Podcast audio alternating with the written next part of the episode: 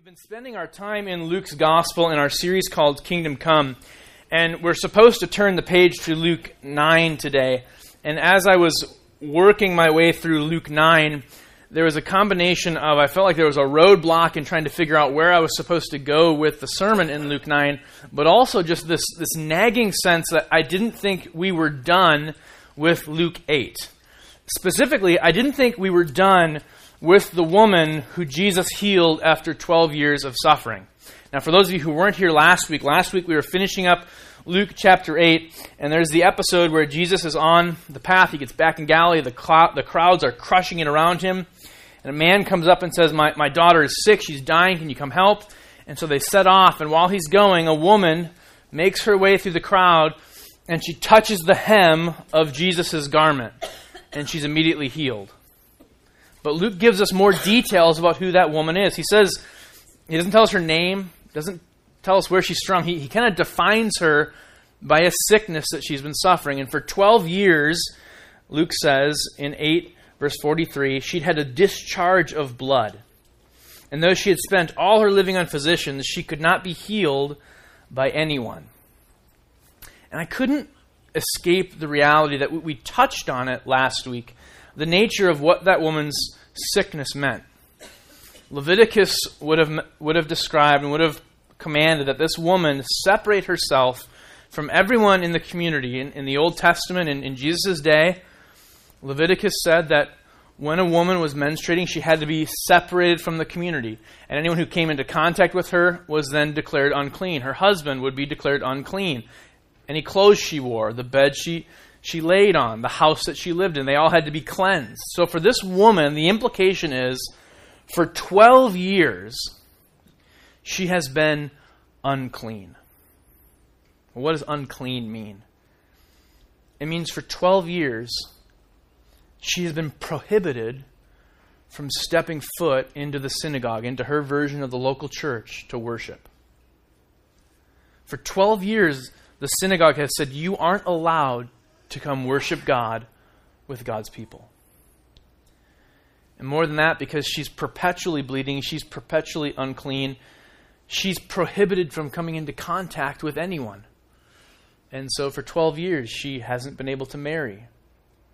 She hasn't been able to experience relationships or friendships. She hasn't been able to be a part of community. Now, part of what Luke is showing us there is this glimpse that she reaches out and she touches Jesus, and he stops. His power's gone out of me, right? And he says, Your faith has made you well. Part of what Luke is showing us is this foretaste of what the good news of Jesus does. She touches Jesus and she's made well. She's made clean. Jesus takes away her uncleanliness ultimately, Luke is going to show us he does that at the cross. He's going to take all of our uncleanliness, all of our sin, all of our rebellion, all of our brokenness on himself so he can make us clean. But for this woman, she gets the first foretaste of what the gospel does. Now, for the first time in over a decade, she can enter back into community. And I think we need to sit there and settle there for a second. Luke has really two volumes to one work. You have the Gospel of Luke, and then you have the book of Acts. And so if we fast forward this morning to Acts chapter 2, I think we see a bigger picture of what this woman is first starting to experience. That's where I want to spend our time this morning. In Acts chapter 2, we read this. It probably has a little tag in my Bible. It says, the fellowship of the believers. So the, the church is in its infancy, and this is what Luke describes. Hear God's holy and authoritative word. Luke 2, verse 42. And they devoted themselves to the apostles' teaching and the fellowship, to the breaking of bread and the prayers. And awe came upon every soul, and many wonders and signs were being done through the apostles. And all who believed were together and had all things in common. And they were selling their possessions and belongings and distributing the proceeds to all as they had need and day by day, attending the temple together and breaking bread in their homes, they received their food with glad and generous hearts, praising God and having favor with all the people. And the Lord added to their number day by day those who were being saved. Luke 8 is a woman getting just a glimpse of that. Acts 2 is a whole swath of people who are getting a greater taste of it. What we do as we gather is meant to be an ongoing taste of the way the gospel, coming into contact with Jesus, touching the hem of Jesus, if you will, is meant to bring us into community. To wipe away all the barriers that keep us from relationships, real relationships with other people, and allow us to experience fullness of spiritual life. What I want us to see this morning is that our individual fellowship with Christ calls us into community with one another. The way we fellowship with Jesus, the way we're united with Jesus, has implications for us as a body. Now, fellowship comes from that, that Greek word koinonia. It gets translated as fellowship or partnership or participation. It literally has this idea that when you fellowship with someone, you're sharing your life with them. One commentator says the idea of fellowship connotates this image of sharing a common life with God's people. So it's the exact opposite of what the woman in Luke 8 was experiencing. She was completely cut off from a common life with God's people. The law said she was prohibited from experiencing any relationships. But Jesus, as the perfection of the law, has come and reversed that. The biblical notion of community means that for those who are in Christ, we are called to a common life together. Now, the first thing we see in Acts is that we share that common life together in Jesus. We share a common life in Christ. And so our relationship with God is the source of our relationship with each other. You, you, look around right now around Kansas City, and everybody's wearing blue, right? Like we even gave in. Like we're from Minnesota, and in my heart of hearts, I'm a Twins fan. And Hannah just said, "We we gotta get Case a Royal shirt." okay, and so we went and, and we got him a Royal shirt, and so he's wearing blue like the rest of Kansas City. And so there's this sense where Kansas City is enjoying a notion of fellowship right now, right? I was joking with one of the guys, one of the dads at Case's soccer game. I would love to see the study that shows how much money is lost in just sheer decrease in productivity during the month of October as the Royals continue winning. Because if it's an afternoon game, ain't nobody working anywhere in the city. And if it's an evening game, you know, all morning, all anyone's doing is sitting there around the water cooler talking about the game, right? I can't believe he sent him. I can't believe Cain went all the way from, you know, that's the kind of conversations. There's this, this fellowship. But that's not the kind of fellowship believers have. That's just like the tip of the iceberg. We have something that goes so much deeper than a common sports team that once every 25 or 30 years makes a run and reignites our passions. We share in Christ. And because we share in Christ, we're able to share together. Now, the uniqueness and power of believers living in communion with each other is only possible because of the uniqueness and the power of our union and our communion first with Jesus. 1 Corinthians 1 9 says, God is faithful, by whom you were called. Called specifically into the fellowship of his Son, Jesus Christ our Lord. If we apply our definition of fellowship, this, this sharing of a common life, it brings this stunning sense of richness to what Paul is talking about. You have been called to share, to have a fellowship to live a common life in Christ Jesus our Lord. And so all the benefits of Christ belong to us because we belong to Christ. We have a union with Him, this objective participation. We are in Christ, Paul likes to say. You belong to Him, you are a part of Him. You've been, I think it's helpful to think of joined to Jesus. That's what happens when you get saved. You are joined to Jesus. And you find participation with him in his life and his approval before the Father. So, because you're in Jesus, the reason why this lady all of a sudden gets to be clean, she gets healed because she touches Jesus, but it's this foretaste of the fact that as we get saved, we all come into contact with Jesus through faith, just like the woman in Luke 8. And for all of us, all of our uncleanness is gone. The reason the law has this whole stipulation that you can't come to worship if you're unclean isn't because in the Old Testament God just doesn't want people hanging out together in worship. It's because God is holy. And his people to come to worship him have to be holy. And this woman can't come and worship. She, she can't gather with her neighbors and praise the Lord and, and hear teaching and hear the scriptures read because she's not clean. Well, the reason why we get to sit here this morning isn't because you showered in the right way this morning. It's because we come in the name of Jesus. We come in Christ. And so the Father is happy to pour out grace upon grace in this room.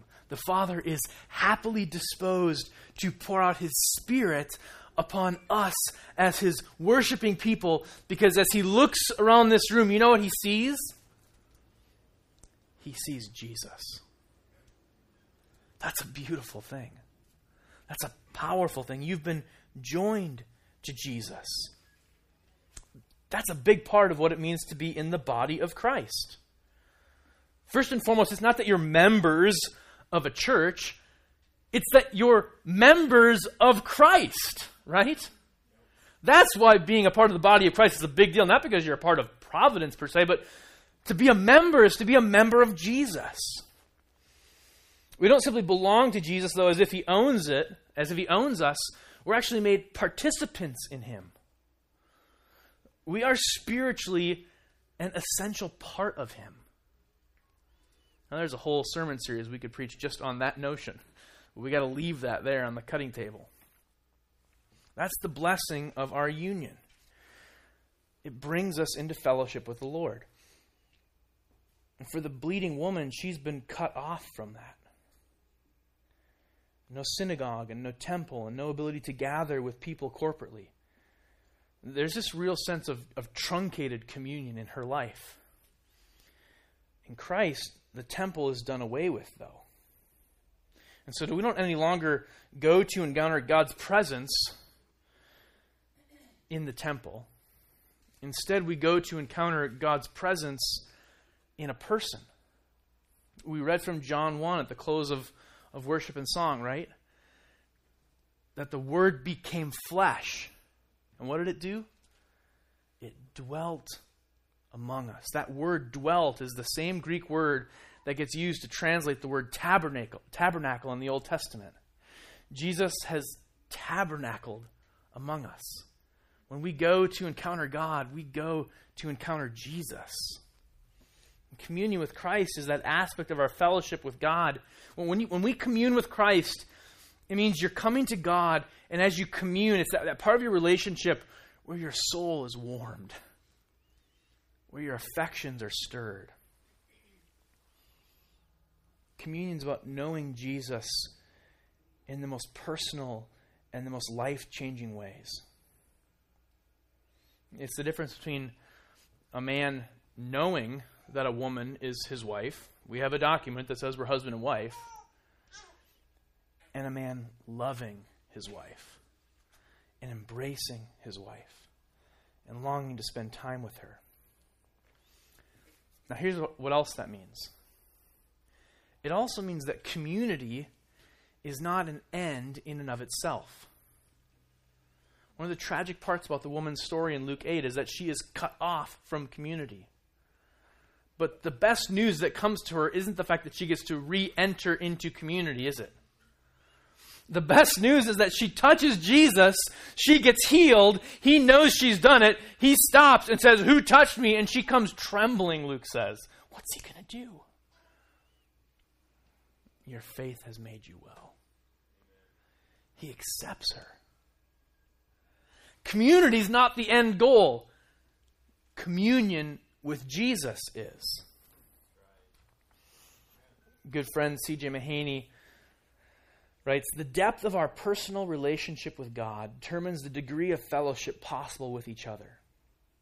And so, in order to know true fellowship, one must maintain a passionate relationship with an experience of God. That's helpful for reminding us that's ultimately what we're striving for. Not a perpetual World Series run fellowship type relationship, but a holding to Jesus. And it also shows us that sharing a common life, this notion of community and fellowship that the woman in Luke 8 has been completely cut off from, that sharing of a common life happens spiritually. It happens for the body spiritually. Acts 2, as, as we fast forward and see what this woman is now starting to get the foretaste of, and what's going to come to fulfillment when Jesus ascends into heaven and the Spirit falls, right? Is that these people from all these different walks of life are now sharing and living together in Jesus. They're, they're spiritually tied to each other. Pentecost is this description of all these Jewish people and God-fearers from all over the place coming back to Jerusalem for this festival. And then they're all going to go home to different jobs and different places, speaking different languages. That's half the miracle of Pentecost is these people don't even speak the same language. And yet, when the Spirit falls, they can all understand what Peter's preaching. And that's all of a sudden this realization this is something special happening here. It's this undoing of, of the curse of the Tower of Babel, the scattering of people in all these different languages. And suddenly now, Peter, because of Jesus, they can understand and they can hear. And so these people from all these diverse backgrounds are being brought together. And they're sharing in this, this universal spiritual fellowship. And immediately in Acts 2, they start to sense it's not just that we were gathered together to hear Peter preach, and now we've got Jesus, and now we just go back. No, we need to continue sharing together spiritually. The woman in Luke 8 gets this immediate foretaste of it. Her exclusion is, is finally over. Her, her faith has healed her, it's, it's made her clean. For the first time in a decade, the crowd isn't going to recoil from her. The, the bleeding stopped. She's acceptable. We see this a little bit, I think, when we hear about in Acts 2, they're, they're devoting themselves to the apostles' teaching. So essentially, they're devoting themselves to the apostles, regurgitating for them everything that Jesus has taught them, right? And so, certainly, one of the things they're learning is this notion that Jesus has told them the fact that Jesus is the vine and they are all the branches, right? Jesus is the vine. You come for sustenance through Jesus. And we're all we're all the branches. To remain healthy, you have to abide in Jesus. You got to draw sustenance from Jesus, not just every once in a while. You don't just come and plug into Jesus. This isn't an outlet. This is organic. This is you have to be connected. You have to be continuously sucking life out of Jesus it's this ongoing picture of the woman, right?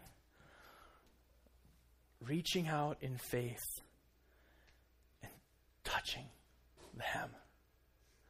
And the power goes out. And Jesus says it's not enough that you come do that once at the beginning of your faith journey, once a year, once a month, once a week when the church gathers.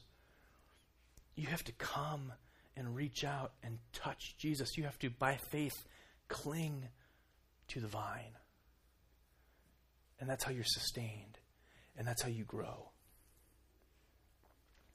Verse 46 of Acts 2, though, captures the overlap between their devotion to hearing God's word and their commitment to being a, a spiritual community. He says, And day by day they attended the temple together and they were breaking bread in their homes, and they received their food with glad and generous hearts. They don't just know they're all connected to the same vine, right? It's not this idea, hey, we're all connected to the same vine, part of the same body. They're expressing that reality every single day in how they live their lives. We are connected to Jesus. No, no, no.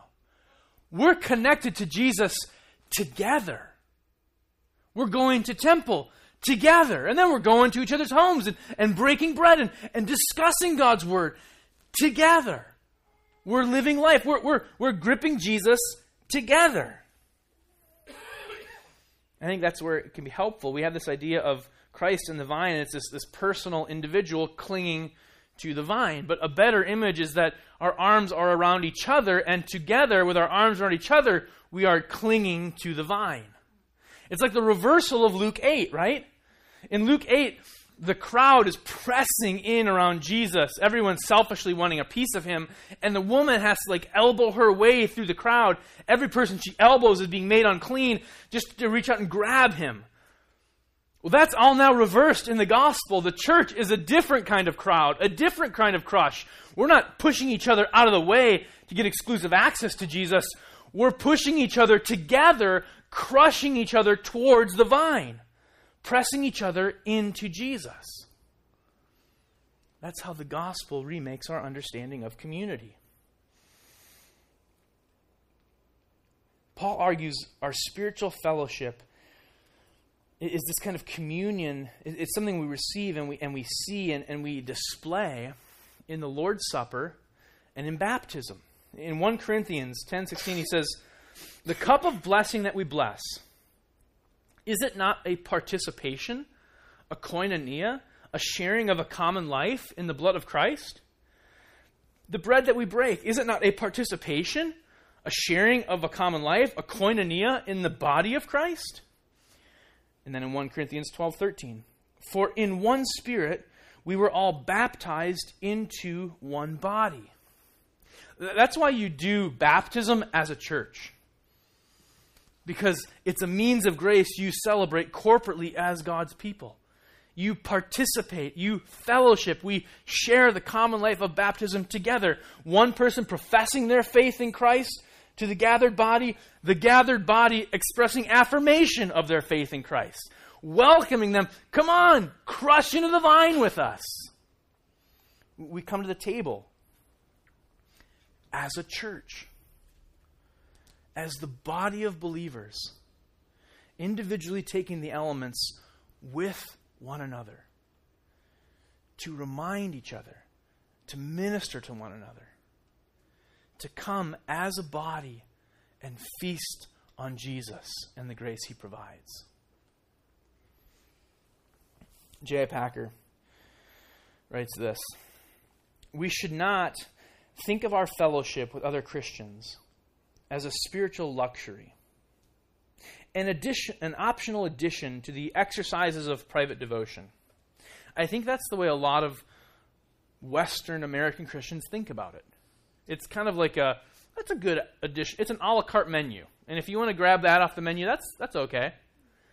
No, no. Packer says we shouldn't think of it as a spiritual luxury. It's not an optional addition. We should recognize rather that such fellowship is a spiritual necessity. For God has made us in such a way that our fellowship with Himself is fed by our fellowship with fellow Christians and requires to be so fed constantly for its own deepening and enrichment. It's a tragic thing that I think many Christians are content to come to Jesus, to experience salvation in Christ, and then almost intentionally resign themselves to go living as if they're the woman in Luke 8 prior to touching Jesus. I don't need the church. I don't need the body. I don't need people around me. I don't I don't need community. I don't need care. I don't need to serve and, and utilize my gifts for the common good. I'm just going to touch the hem and leave. If that woman, 12 years cut off from relationships, could share her story with us, we would realize the enormity of the blessing we leave behind. It's not, it's never a mistake, the language the Bible uses, right? But sometimes it's really important to, to look at how intentional they're using language. Luke very intentionally describes the early church as saying they are devoted to these things together. They are devoted to feasting on the word. They are devoted to prayer. And they are devoted to fellowship, to life together in community. They are devoted to this. It's a passion and a commitment. I don't think it's wrong to say it's a fight. Community, in some ways, is a fight and a battle. You're not going to drift into fellowship. Won't happen. Life is too busy. You're not going to kind of slump or slough into it. You're not, you're not going to wander into it. Fellowship has to be pursued, it has to be cultivated, it has to be prioritized. You have to say, there are other things on my schedule that are good things, but sometimes this has to win out in my schedule. Community, if we're devoted to it, takes sacrifice and it takes intentionality. I actually just shared this on Thursday night with our care group. A couple weeks ago, we were having care group, and, and we weren't able to line up childcare, and so Hannah and I were having the discussion like who should go, who should stay. And I'll just confess with you, there's a big part of my heart. I was tired and I was wiped out, and I just kind of wanted to be like, why don't you go to care group and I'll get the kids in bed, and then I can just watch Thursday night football. That was what was going on in my heart. I'll be honest. And we had the discussion. It was good. And she said, you know, you're going to be gone at the pastors' conference, and so you're going to miss the men's meeting. I think it would be good if you probably went. Let's prioritize you going. Okay, you're right. And the drive over there, though, I'm just thinking, man, I'm tired. This is not what I want to be doing. And yet, Hannah, through the accountability she gave me, helped me recognize you need to go. And if you're going to be devoted to the people in this care group, it means sometimes you're going to need to go, even when it's the last thing you want to do. And you know what happened? It wasn't like the world's greatest care group. It wasn't like the heavens opened up and like Derek was sharing and he was like glowing. It was like, whoa, man, could you imagine if I had missed that? You know? It was a pretty mundane care group. And yet, by the end of it, it was so obvious that even in the mundaneness of our meeting together, the Spirit had been there.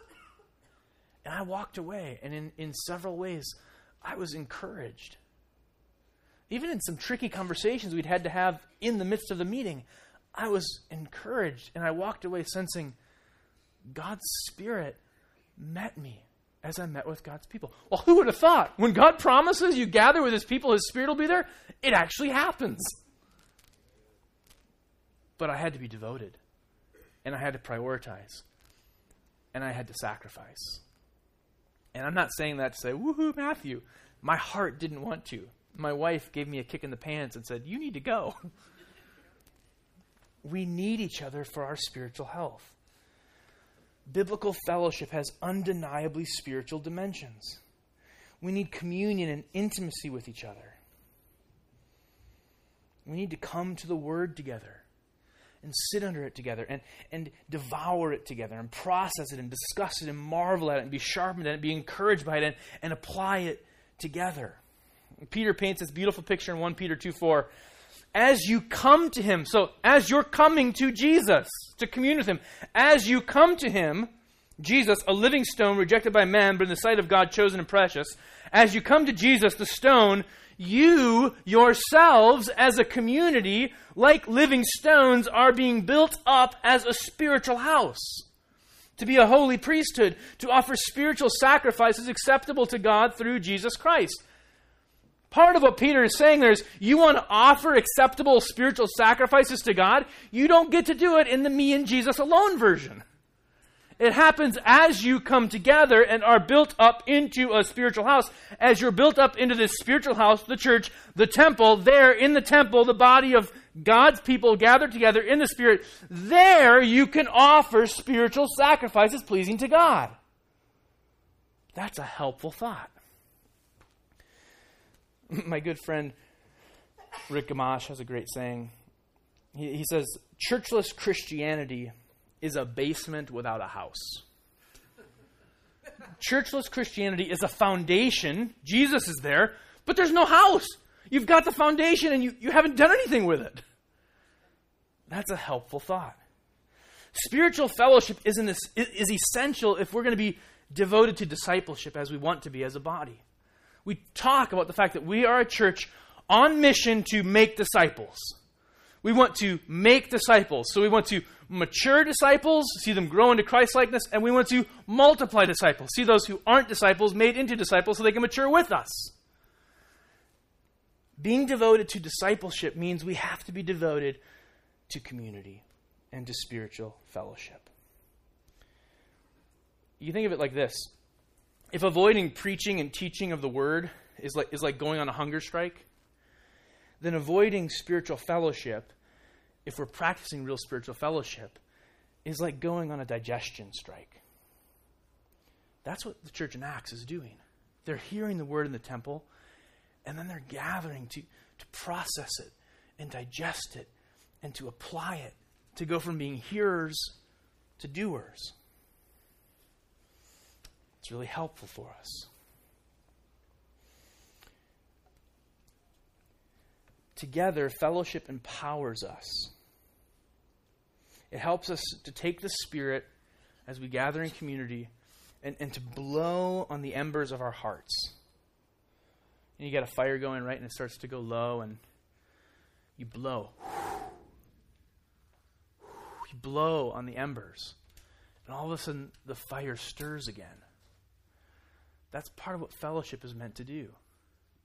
You, you pile all those embers together because they're going to be hotter together. The one coal by itself is going to go out. You pile them together, and then in piling them together, the Spirit is there, and the Spirit blows, and the fire reignites.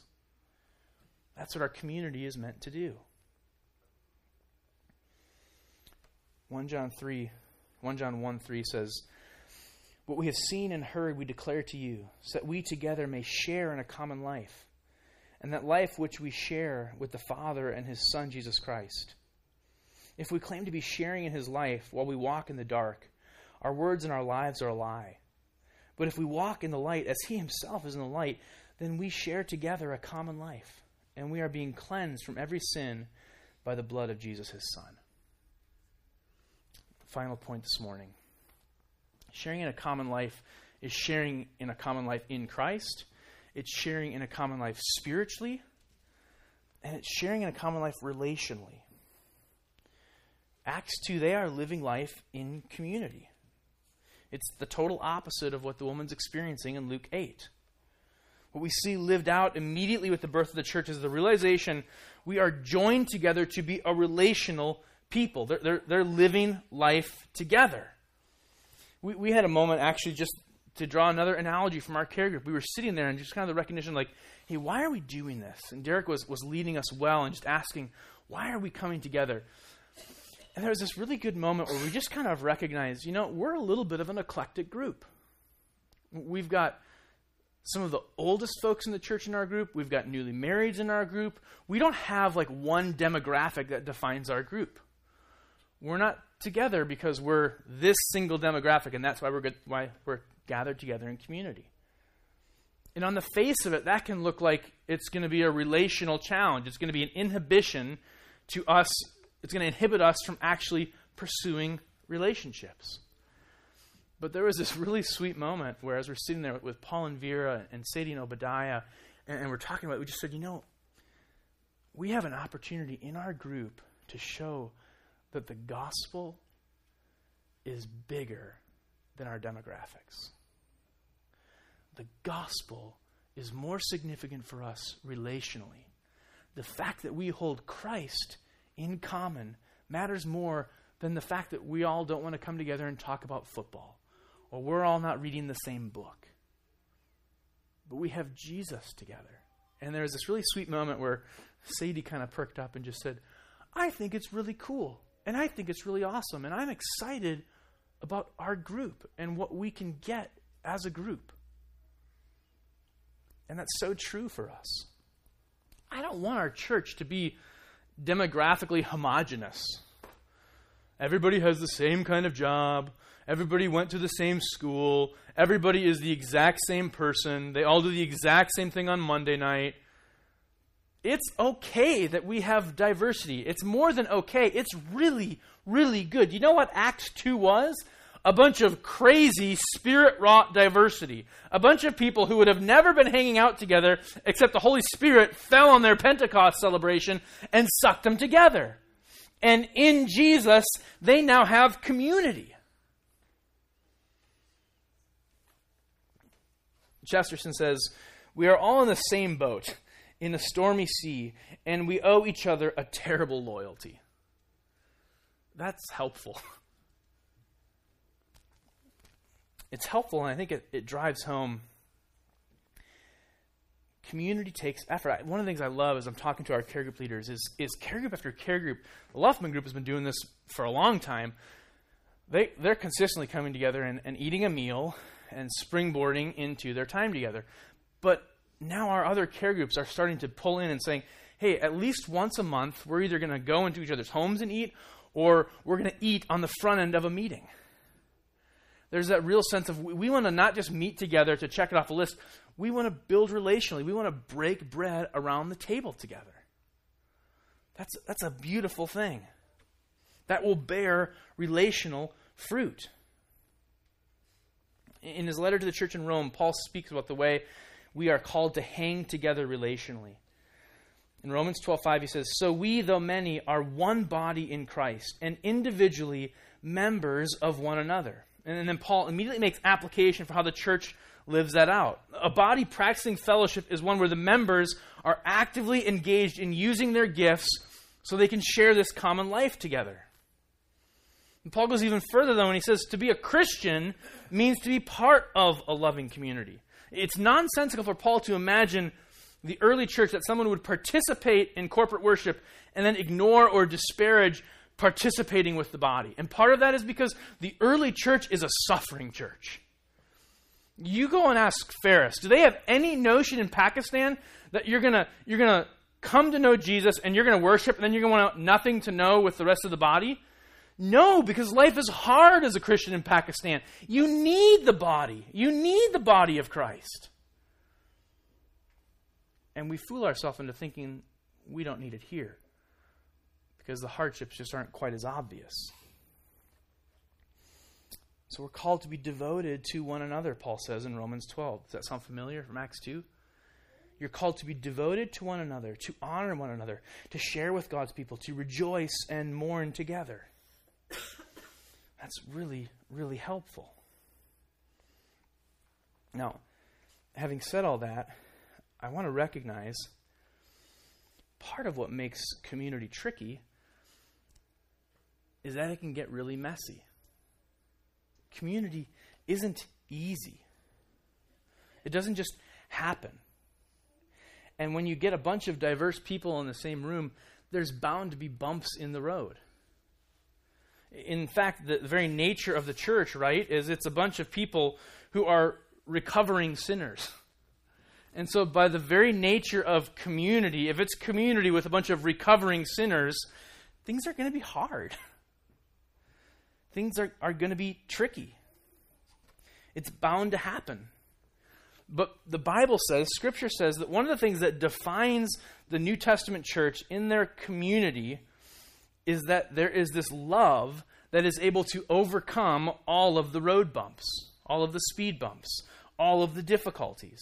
And this love isn't just this, this superficial thing, it's this significant thing. And so the New Testament church is able to persevere in community. We can have this idea of Acts 2, and it's like, man, I wish, I wish we were just that Acts 2 perpetual kumbaya sort of thing, right? Well, keep reading your New Testament, man, because you're going to come to Galatians. And Paul doesn't say a lot of flowery things at the start of the letter of Galatians. Who has bewitched you? You, you read the letter to the church in Corinth. Man, talk about a messy community. When they come to celebrate the Lord's Supper, they can't share the bread appropriately.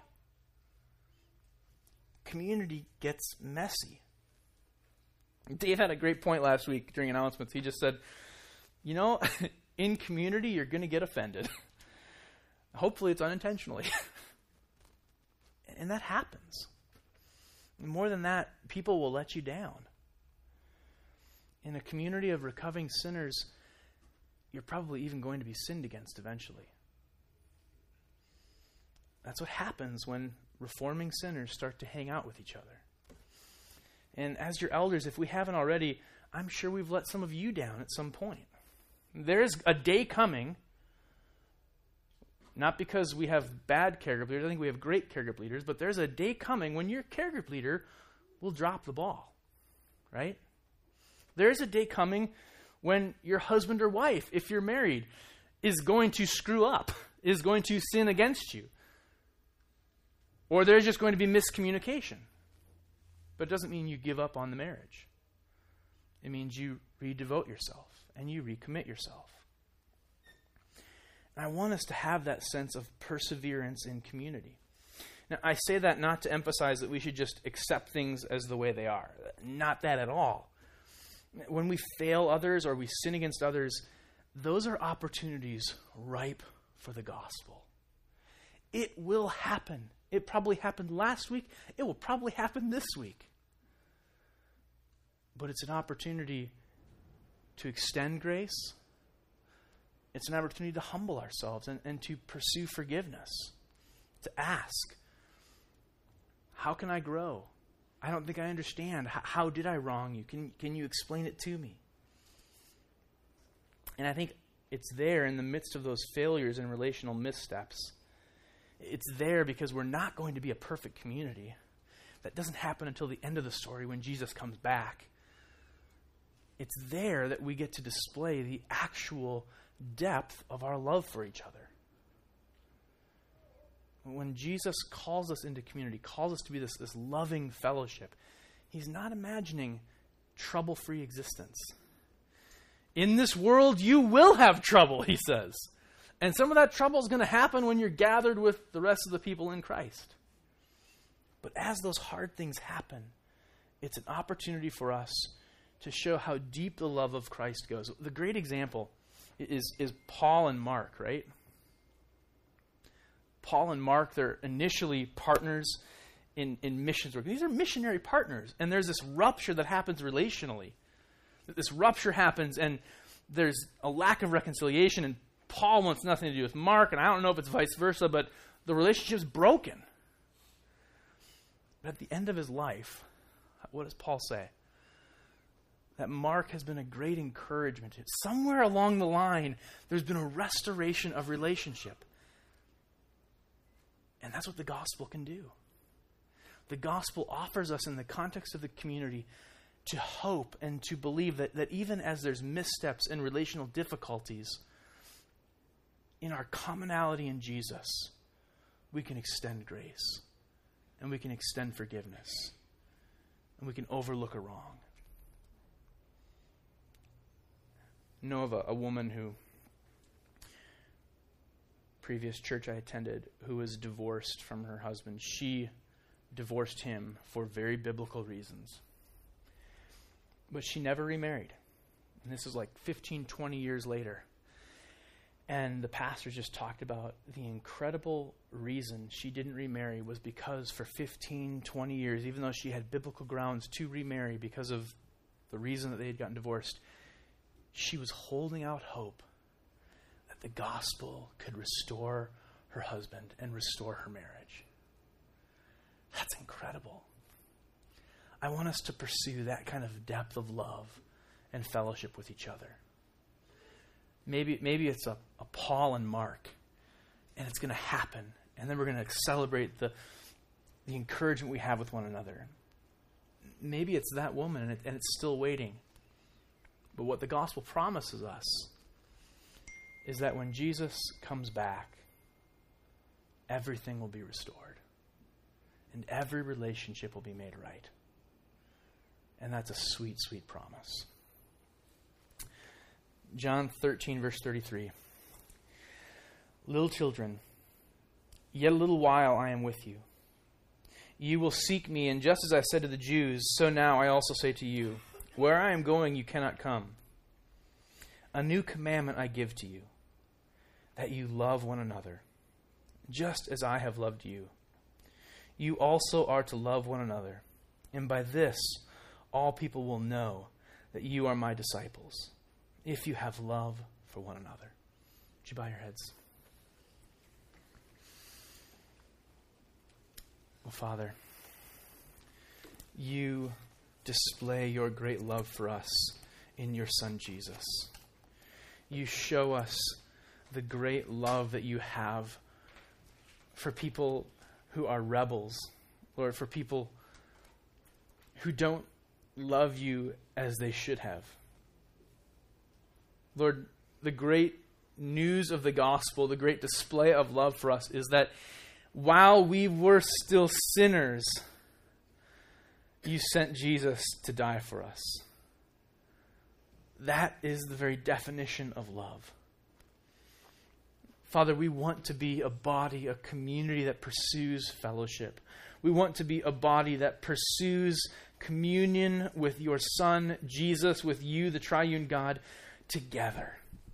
So, Lord, I ask that through your word and through your spirit, you would increase our desire for community and fellowship. And Lord, I pray that in Jesus you would pour out exactly what you promised to do, that you would pour out grace upon grace. Clothe our community in the gospel. Deepen and increase our love. And Lord, I pray that you would fortify our faith, that even in relational difficulties, even when relationships go through hard patches, we would see and believe that there is a day coming when your Son Jesus returns, when every relationship will be made right. Lord, we hope in that day. We live for that day. Come, Lord Jesus. In your name we pray. Amen. Stand